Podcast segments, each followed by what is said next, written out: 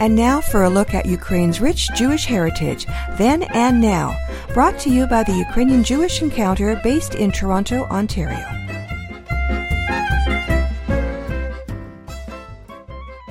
Welcome to the final episode of our four part series on the currencies of Ukraine and Israel. In episode 1, the focus was on the respective histories of the currencies of these two states. In episodes 2 and 3, we focused on eight prominent Jews born in Ukraine who were depicted on Israel's currency. In this fourth and final episode in the series, we will focus on the currency of Ukraine.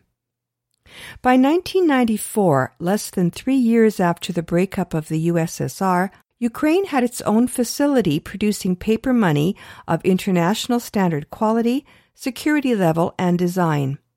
As we learned in episode 1, however, its establishment faced many challenges and obstacles. The establishment of a mint that produced coins took even longer and followed an even more convoluted path. The first Ukrainian coins were made available in 1995. They were commemorative or collectible coins. A year later, general circulation coins were released. This coincided with Ukrainian monetary reform in 1996, when the karbovanets was dropped in favor of the new hryvnia. These early coins were produced at a temporary facility, a converted factory in Luhansk. They were the first coins minted on Ukrainian soil in over 300 years. Meanwhile, plans for a national coin production facility in Kiev had begun in 1995. In April of 1998, the new Ukrainian mint officially opened. Commemorative coins are issued to commemorate some particular event or issue. They sometimes serve as collector's items, but often are issued for regular circulation as well. They have a distinct design with reference to the occasion on which they were issued. In Ukraine's case, these occasions include the commemoration of prominent people, including Jews with Ukrainian roots. Solomon Naumovich Rabinovich was a leading Yiddish author and playwright. He was born in 1859 in Pereyaslav and grew up in the nearby shtetl of Voronkiv. In 1883, he published his first Yiddish story under the pseudonym Sholem Aleichem.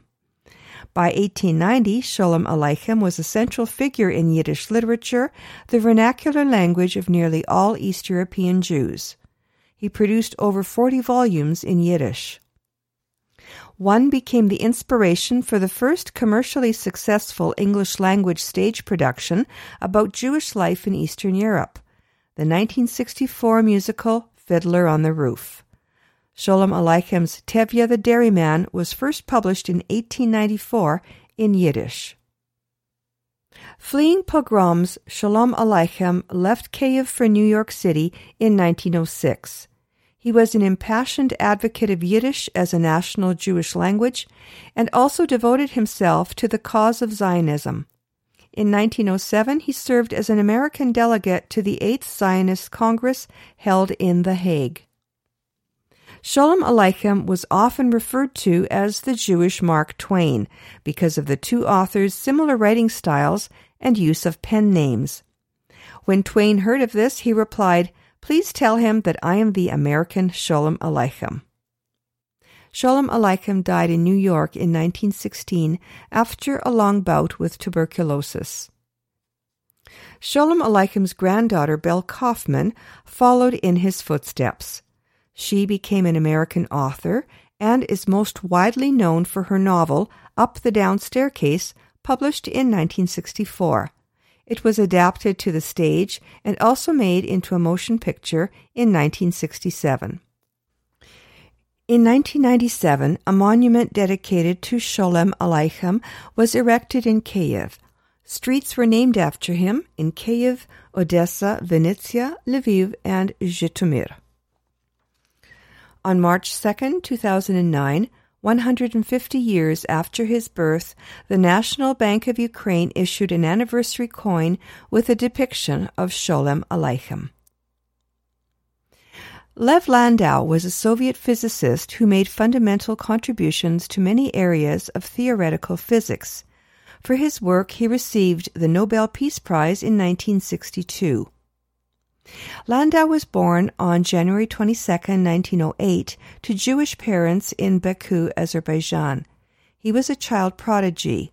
At age 14, he matriculated at the Baku State University, studying in two departments simultaneously the departments of physics and mathematics and the department of chemistry. From 1932 to 1937, Landau headed the Department of Theoretical Physics at the Kharkiv Institute of Physics and Technology. In Kharkiv, he and a friend co wrote the 10 volume Course of Theoretical Physics, which are still widely used as graduate level physics texts. On April 27, 1938, Landau was arrested for comparing Stalinism to Nazism. He was held in the NKVD's infamous Lubyanka prison for a year. His renown and valuable contributions to science saved him from the Great Purge. Landau led a team of mathematicians supporting Soviet atomic and hydrogen bomb development. He calculated the dynamics of the first Soviet thermonuclear bomb. For this work, Landau received several awards from the Soviet state. Landau died in 1968, aged 60, from injuries sustained in a car accident. In 2008, a two hryvnia commemorative coin was issued in honor of the 100th anniversary of the birth of Lev Landau. On January 22, 2019, Google celebrated what would have been Landau's 111th birthday with a Google Doodle. Ilya Ilyich Mechnikov was a zoologist of Jewish origin. He was born in the village of Ivanovka near the city of Kharkiv. Mechnikov is best known for his pioneering research in immunology. He is considered the father of natural immunity. He is also credited for coining the term gerontology in 1903 for the emerging study of aging and longevity. He developed a theory that aging is caused by toxic bacteria in the gut. Mechnikov and Paul Ehrlich were jointly awarded the 1908 Nobel Prize in Physiology or Medicine. Their works are regarded as the foundation of the science of immunology. In 1862, Mechnikov enrolled at Kharkiv University for Natural Sciences. Another child prodigy, he completed his four year degree in two years. In 1867, he received his doctorate at the University of St. Petersburg. Then he went on to teach at the Imperial Novorossiya University, now Odessa University. In 1882, due to the political turmoil after the assassination of Russian Tsar Alexander II, Mechnikov resigned from Odessa University he went to Sicily to set up a private laboratory. He then returned to Odessa as director of an institute set up to carry out Louis Pasteur's vaccine against rabies. In 1888, he went back to Paris, where Pasteur gave him an appointment at the Pasteur Institute. Mechnikov wrote notable books on immunity, the prevention of infectious diseases, and the prolongation of life. He died in 1916 in Paris of a heart attack. His ashes rest in the Pasteur Institute Library. A two hryvnia nickel silver coin, released in 2005, commemorated the 160th anniversary of the birth of Ilya Mechnikov.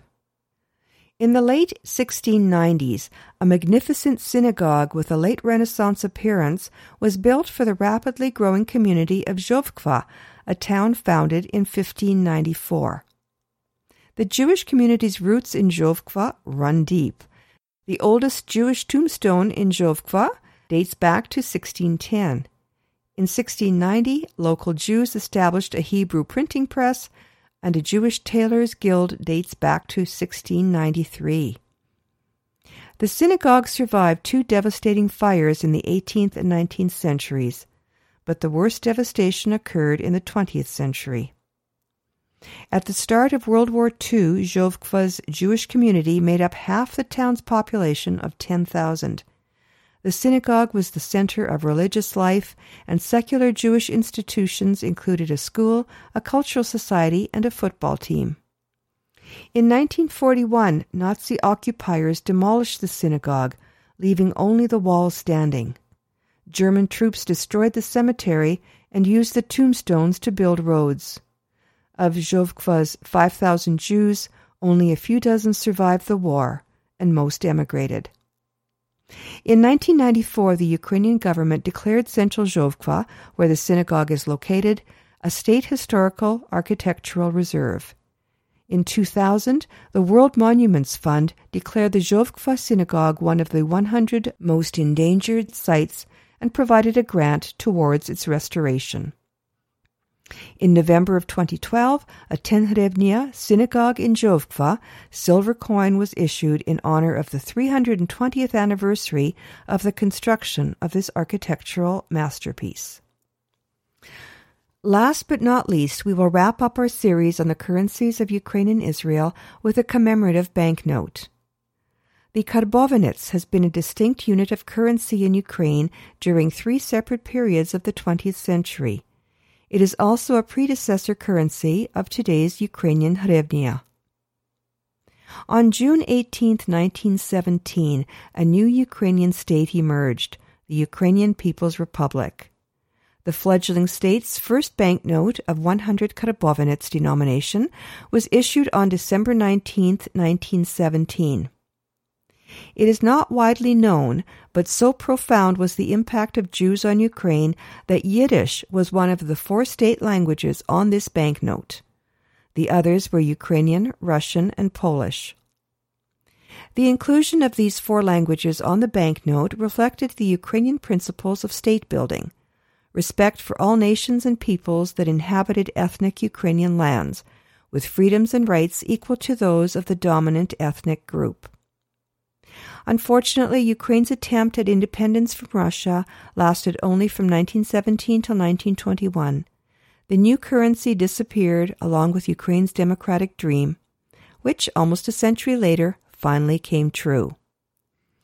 On December 29, 2017, the National Bank of Ukraine introduced a souvenir 100 karbovanets note commemorating the centenary of the Ukrainian Revolution of 1917 to 1921 and the first Ukrainian paper money. The design is based on the original 100 karbovanets banknote designed in 1917 and circulated in 1918. It features illustrations of a large wreath of flowers, fruits, and vegetables, which a century ago were considered to be valuable entities. Annotations mark the Ukrainian Revolution of 1917 to 1921 and the note's 100th anniversary.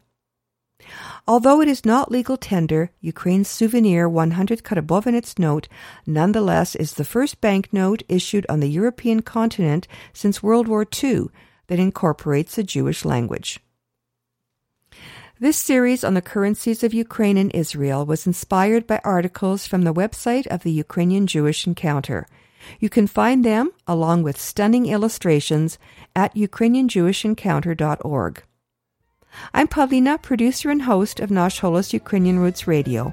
I hope you enjoyed this series. Until next time, Shalom.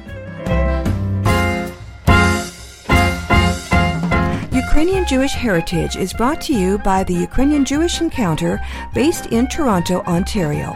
To find out more about their work, visit their website and follow them on Facebook and Twitter. Transcripts and audio files of this and earlier broadcasts of Ukrainian Jewish Heritage are available at their website, ukrainianjewishencounter.org, as well as at the Nash Holos website, www.nashholos.com.